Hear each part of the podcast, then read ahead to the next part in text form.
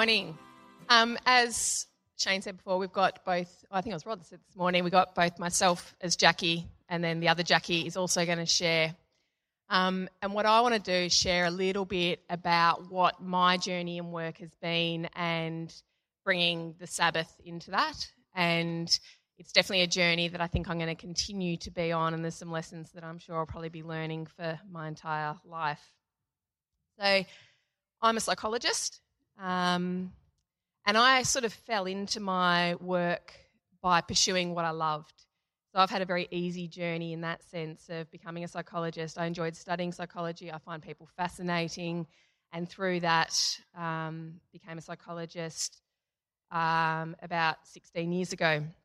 I initially worked in a rehabilitation hospital um, when I graduated, and then after Toby was born, I started my own business.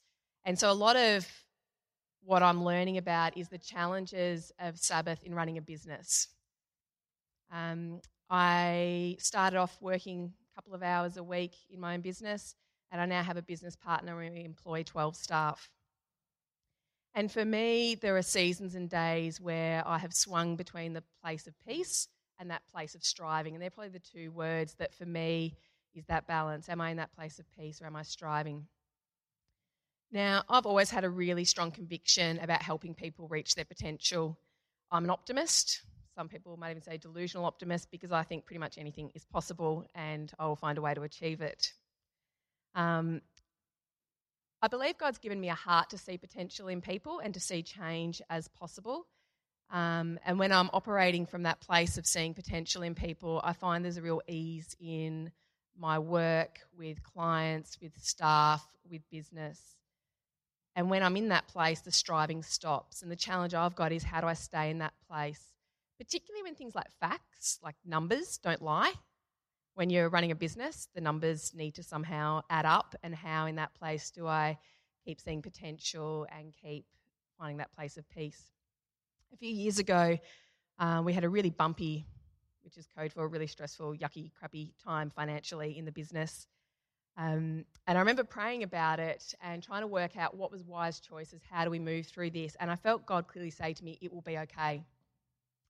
And my response was, Phew, I'm glad we're going to get through this period. And I felt God say, uh uh-uh, uh it will be okay whether you prosper or go bankrupt. It will be okay. And I was like, oh, that didn't sound quite as nice. Um, and while I really hope we never do go bankrupt, it was realizing that it's about trusting God regardless and not looking at the outcome for God's goodness in something like that, and it will be okay. And to me, I think it's that learning to trust and be, regardless of sometimes what things look like, is for me the lesson that I'm going to keep learning. So we made some changes at this time in the business and worked really hard to create a buffer. And we've created a buffer, and over the last four years, that buffer has just been there. And it was interesting just this week in our business meeting, we talked about this buffer is bigger than it needs to be and is there more based on fear rather than wise choices. And so we've both made this decision, my business partner and I, to go, how do we reduce this buffer where there's a wisdom in it, but it's not driven by fear? And I think it's really hard sometimes to work out what's the motive behind what we do things. Um, and for me, it's learning to not let fear create that security. At a similar time to the bumpy financial period at work, Matt and I had the opportunity to support an organisation in Cambodia, and we were trying to decide how much we were going to give. Now, I'm the one in our household that's primarily responsible for the budget and knowing where numbers are, I'm more an attention to detail person. So my response was quite conservative because I went, well, we've got this, this, this, this is what's left, so that's really the most. Whereas Matt's idea was a bit bigger, or I think about five times as big as what my conservative, logical, rational brain wanted to do.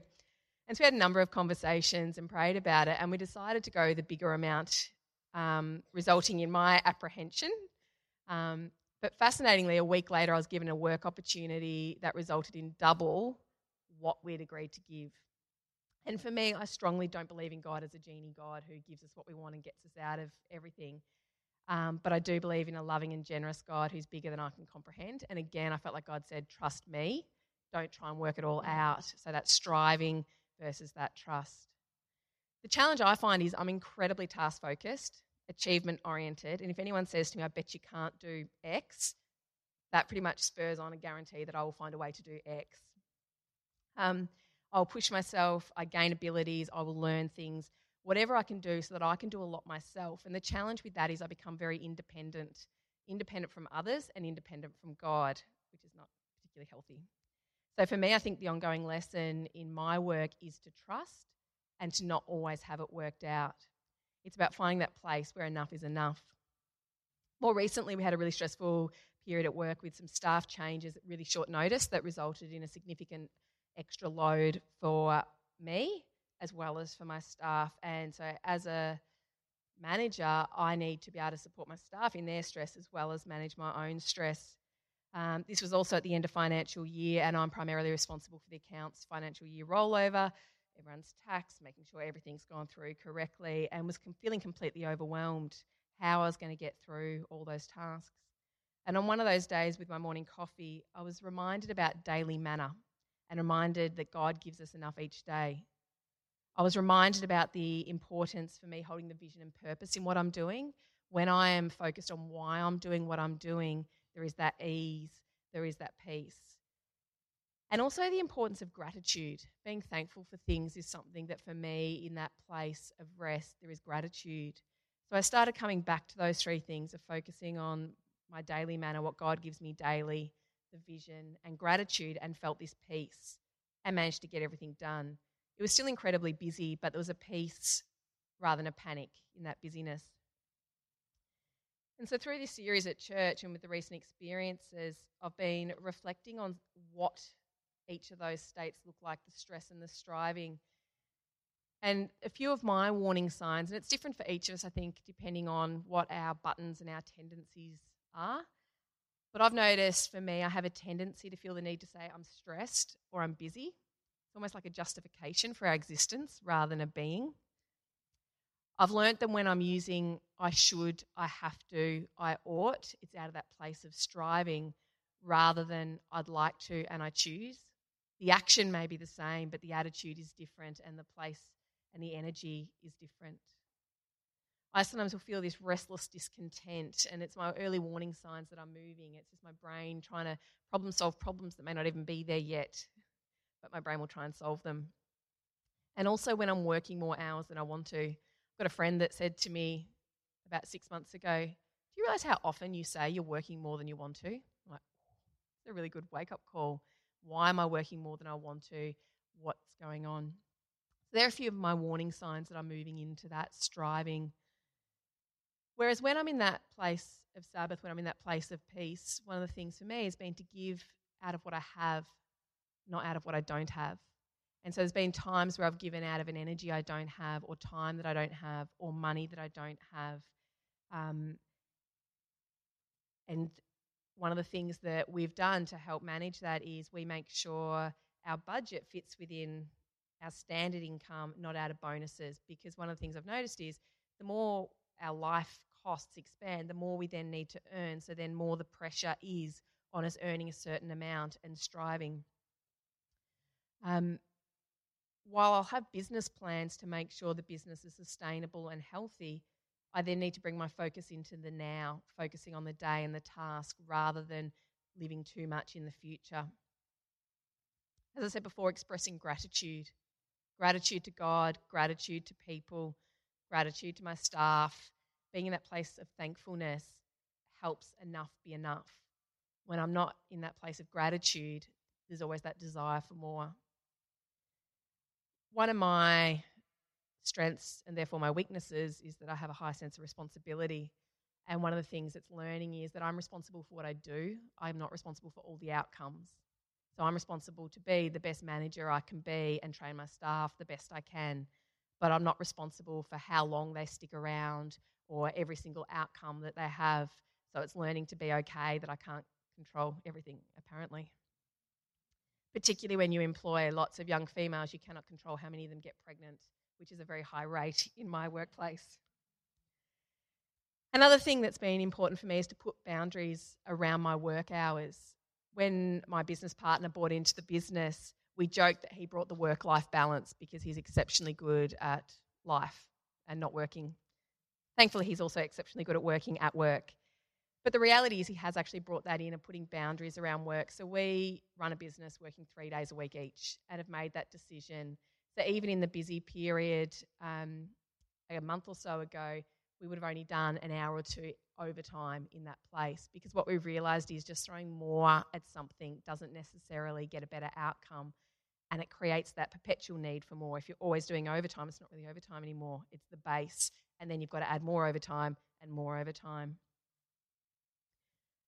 I've realised with the intensity and drive that I have that when I work four days a week, I'm anchored and it sustains me, I'm energized by it. Whereas when I work five days, it pushes me into a place of stress and anxiety, which makes me then end up wanting more. So for me, it's been about finding the rhythm of work that suits me and suits my family. What that means when I work four days a week is my work week feels strongly framed in incorporating rest and life and being rather than just that striving and that doing.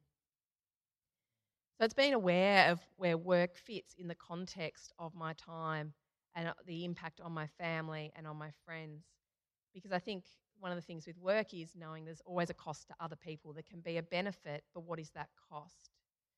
So it's being considerate of my staff. What are my expectations of them? How do I aim for them to draw out their potential to be the most effective clinicians for our clients, to get the best outcomes for people, yet not burn them out and not put unrealistic expectations on them, especially when I have fairly high standards. It's also how we pay and treat staff, the support we do for them. And so it's making a viable business that allows this and honours everyone involved in it. It's seeing each person in the team as valid and equal, whether it's a clinician or admin staff. And it was interesting, one of our most recent receptionists, when she first came on board, very much saw the clinicians are up here and admin are down there. And she'd apologise for almost being, or I'm not quite sure. And obviously, it'd come from this place of there is a hierarchy rather than going, you know what, you're part of the team, you're valuable and contributing. And so it's making sure I'm in that place where I'm always seeing that. And it means for me doing the important, not always the urgent, because when I get into that stress cycle, that striving, it's that reactive, what's urgent, and not doing what's important. When I do what's important, I'm working from the place that God's made me be, and there is a peace in that, regardless of busyness. So for me, it's making sure my vision and purpose is the driver in my work, not money or numbers. While I need to respect those, it's making sure that the vision and purpose is at the centre. So there's some of my thoughts over the last few years of what work um, and Sabbath has meant, and I think it'll always be a journey for me of because I'm so task focused and driven. How do I find that rest? And for me, it's been finding those early warning signs to keep pulling me back to that place where work is an important part of my life, but it is not the be all and end all. I'm now going to hand over to Jackie.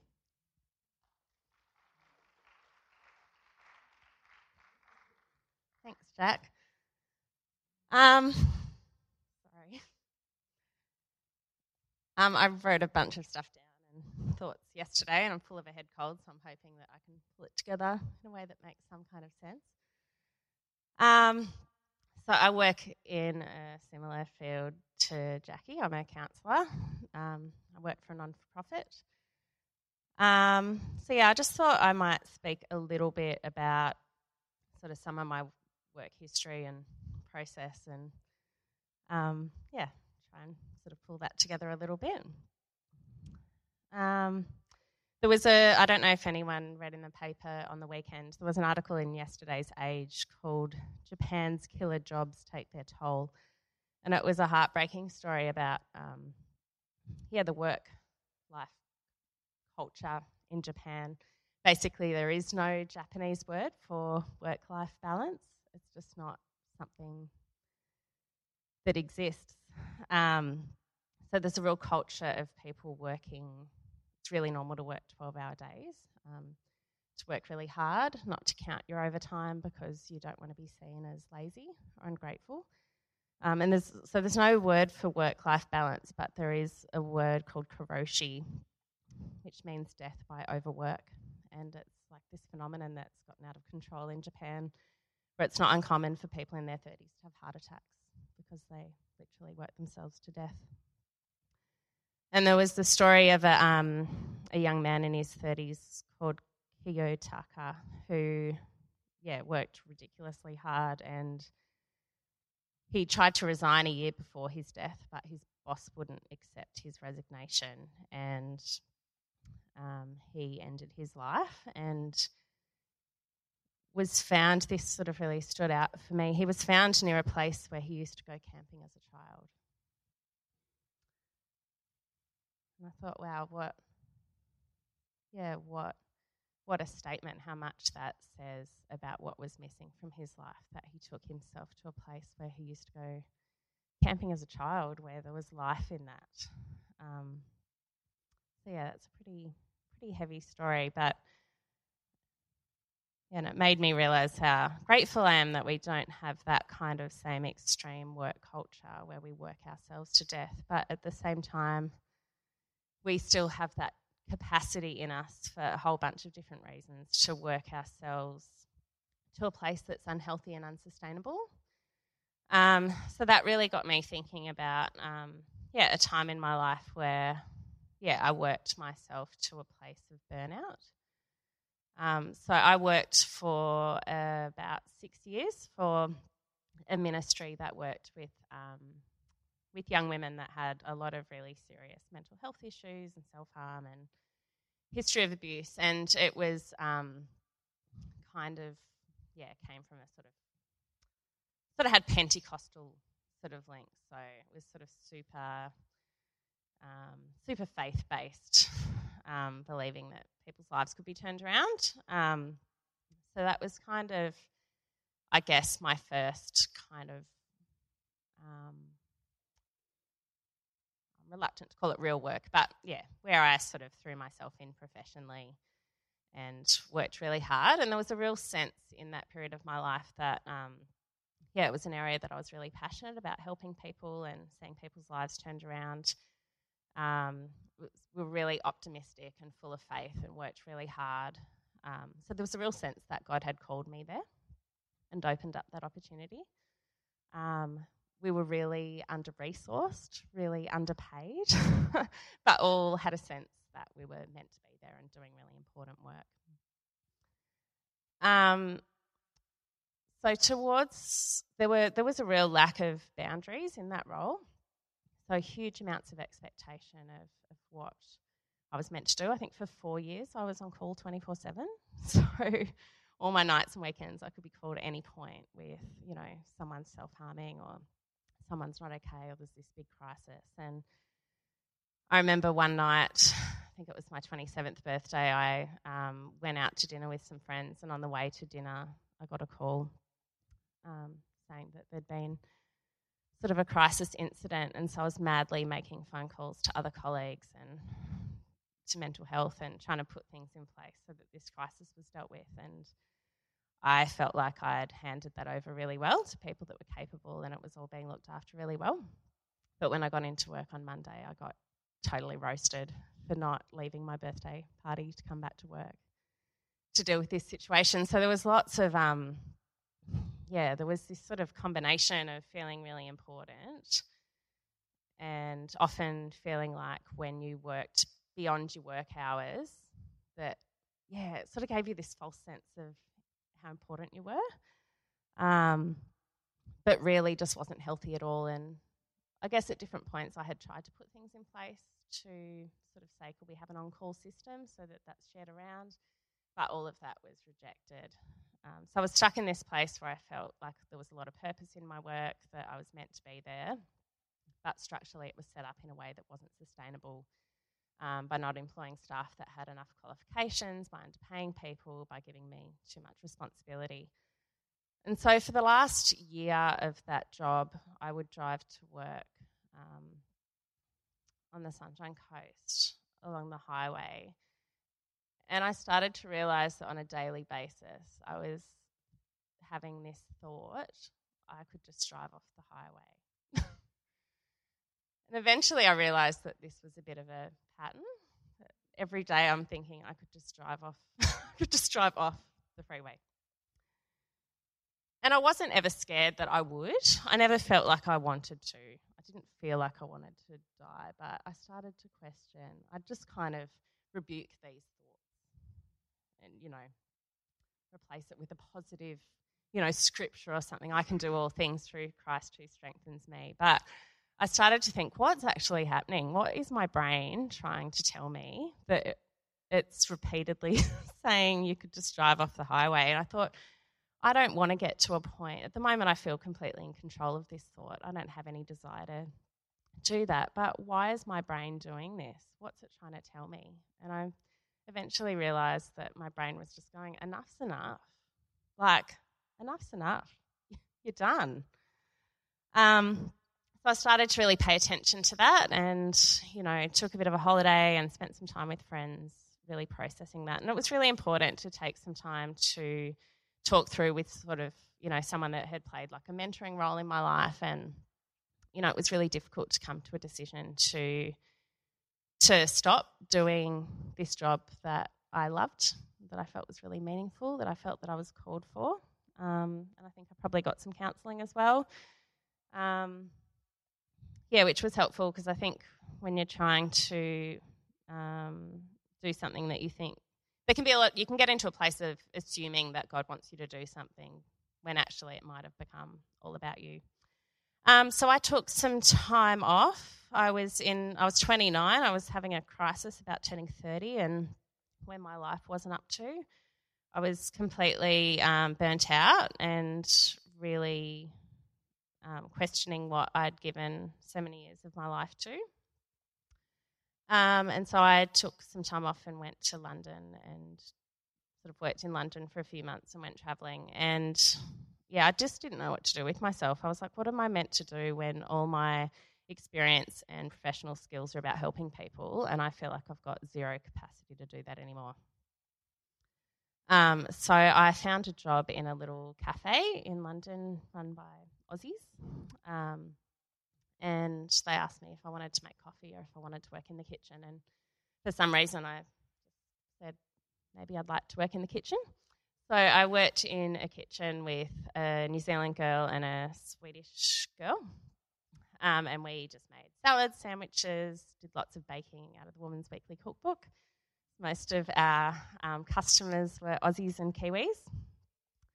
Um, and it was, yeah, it was a real crisis point of self identity. I didn't know whether I wanted to be a Christian anymore. I didn't know what I could trust God for, what He was good for.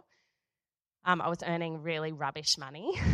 I was at a point where I was looking at lots of my friends who were buying houses and having kids, and I was like, oh my gosh, like my career's over. Um, there'd been lots of other ha- things that had happened with that organisation, um, which had made me really embarrassed about to be associated with that organisation. Um, so yeah, I was in a real state, and I was earning rubbish money, just at this point where your life's meant to be at its peak. I was just falling apart.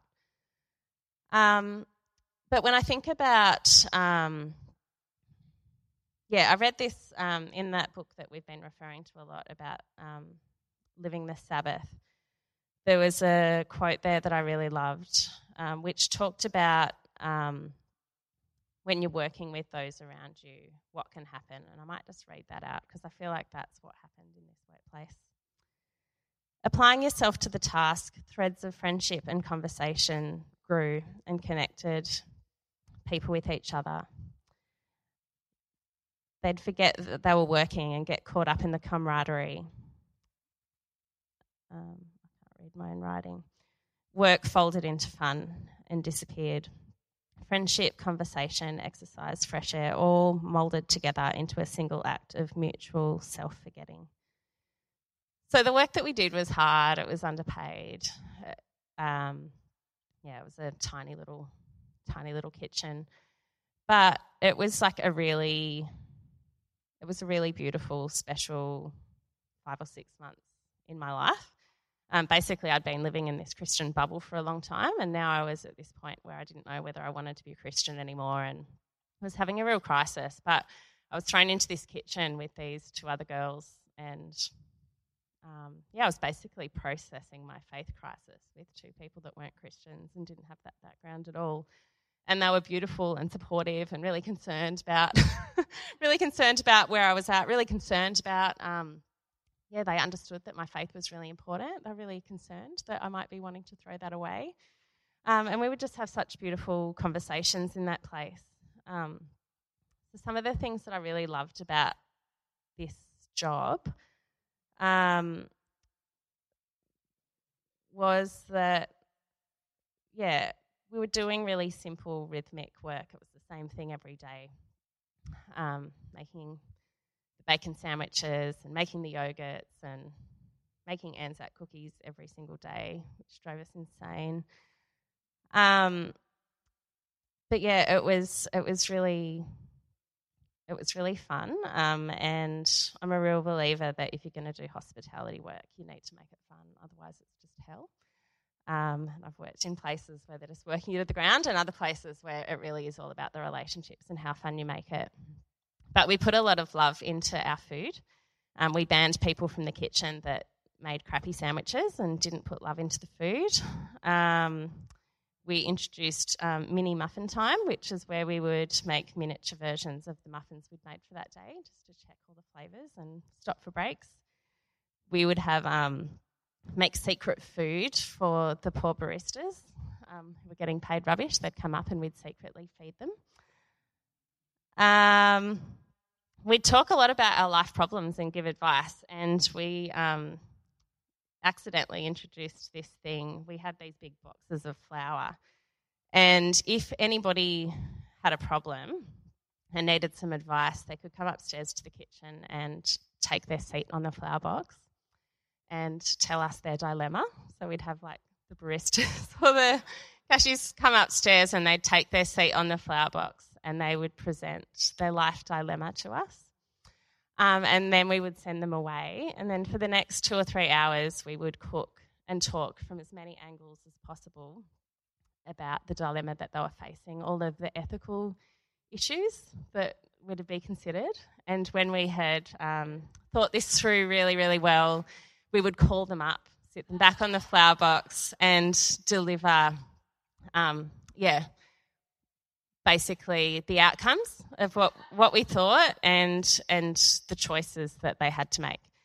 And um, oh, I just it's like such a special time for me, and it was like just such funny scenarios about oh, all sorts of relational issues um, that people would come up with. But it was just a really beautiful time where I just look back and think there was so much menuha happening in that workplace.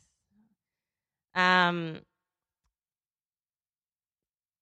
yeah, what else have I got here? Um, yeah, putting a lot of love into our work was like a really big, really big part of it. Um, it was a tiny little cafe, but we managed to shut down a Starbucks opposite us because we yeah, because it was just we were making yummy, yummy things and serving good coffee.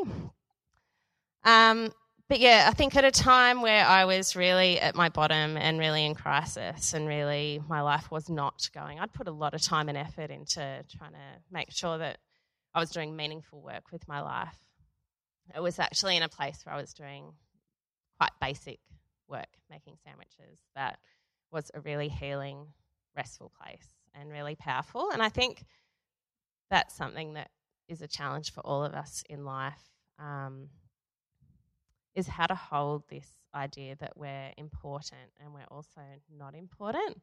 I had had such a load of responsibility, just feeling so self important. And it was really important for me to take that time and realize that life goes on and actually you're not that important and everything does not fall apart if you're not there. And I think both are true. I think it is incredibly important. I mean, I'm I'm glad that, you know, seven years later I'm not still making sandwiches. It was for a season, but and I found my way back to get into meaningful work with people.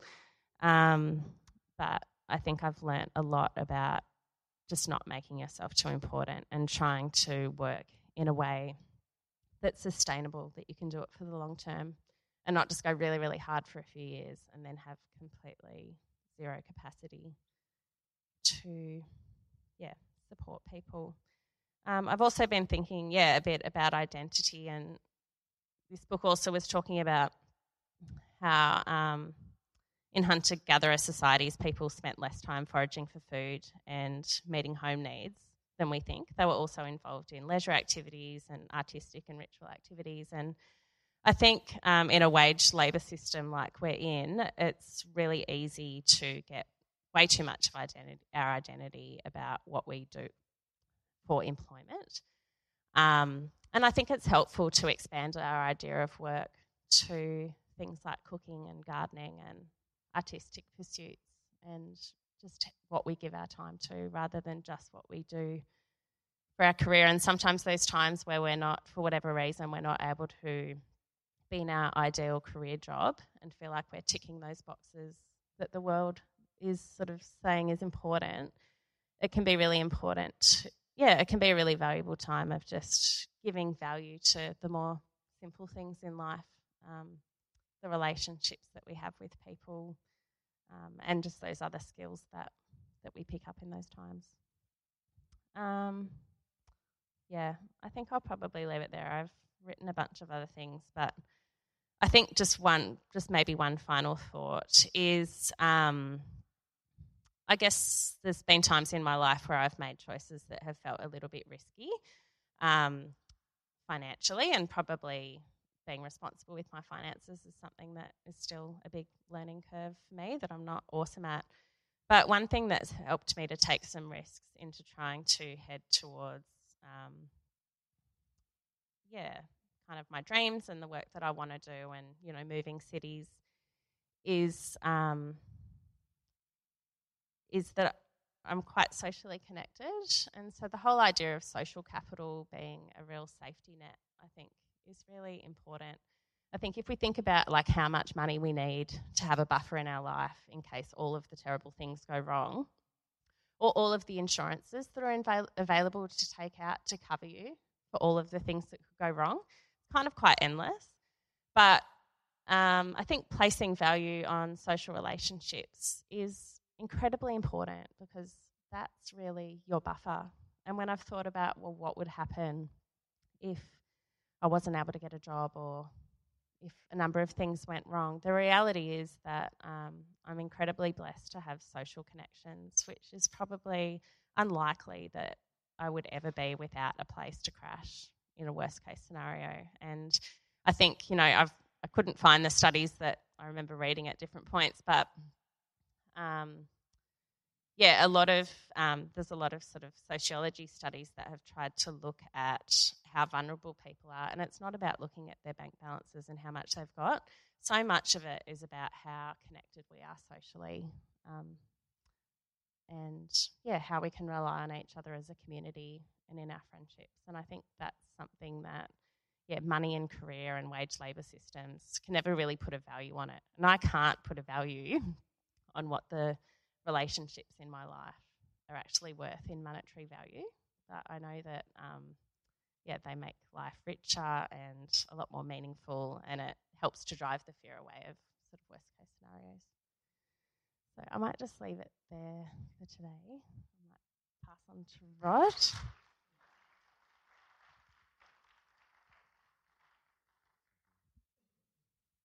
Oh, how nice was that? So nice not to be listening to Shane. Um, yeah, so true. Uh, and even nicer to not be listening to myself. Um, thank you, Jackie. Thank you, Jackie. That was beautiful and so, so wonderfully helpful. Um, the thought I did have is that we haven't at all this week addressed um, Sabbath and not working, um, which is a really interesting question as well. Maybe we'll have a week on that later on. Um, but it, yeah, so wonderful to be challenged on the way that we work. Um, so thank you for that.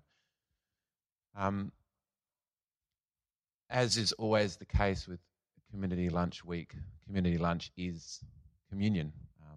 So as we as we eat together, the the food that a lot of love has been put into, um, let's be grateful and be be aware of that in the way that we are aware when we're having communion.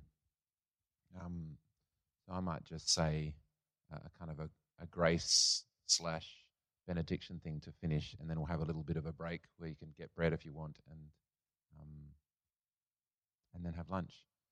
Can you throw that last slide up again? Something that I was going to use and then didn't, and then this might be a nice benediction. Um, so Tilly's, my daughter, my eldest daughter's initials are TS. Um, it was an accident, but uh, now I sort of retell the story as being something to do with T.S. Eliot, um, one of my favourite poets. Her middle name is Shelley, so we kind of got the poets covered, really, which is nice. Um, but I want to read this because I think, in a kind of somewhat esoteric T.S. Eliot style way, it does touch on a lot of the things that we've been talking about today. Um, I'm just going to read this as our, as our benediction and our grace. And if you can make any sense of it at all, um, say Amen at the end. At the still point of the turning world, neither flesh nor fleshless, neither from nor towards, at the still point, there the dance is, but neither arrest nor movement. And do not call it fixity, where past and future are gathered, neither movement from nor towards, neither ascent nor decline, except for the point, the still point. There would be no dance, and there is only the dance. The inner freedom from practical desire, the release from action and suffering, release from the inner and the outer compulsion, yet surrounded by a grace of sense, a white light lifted and moving. Amen.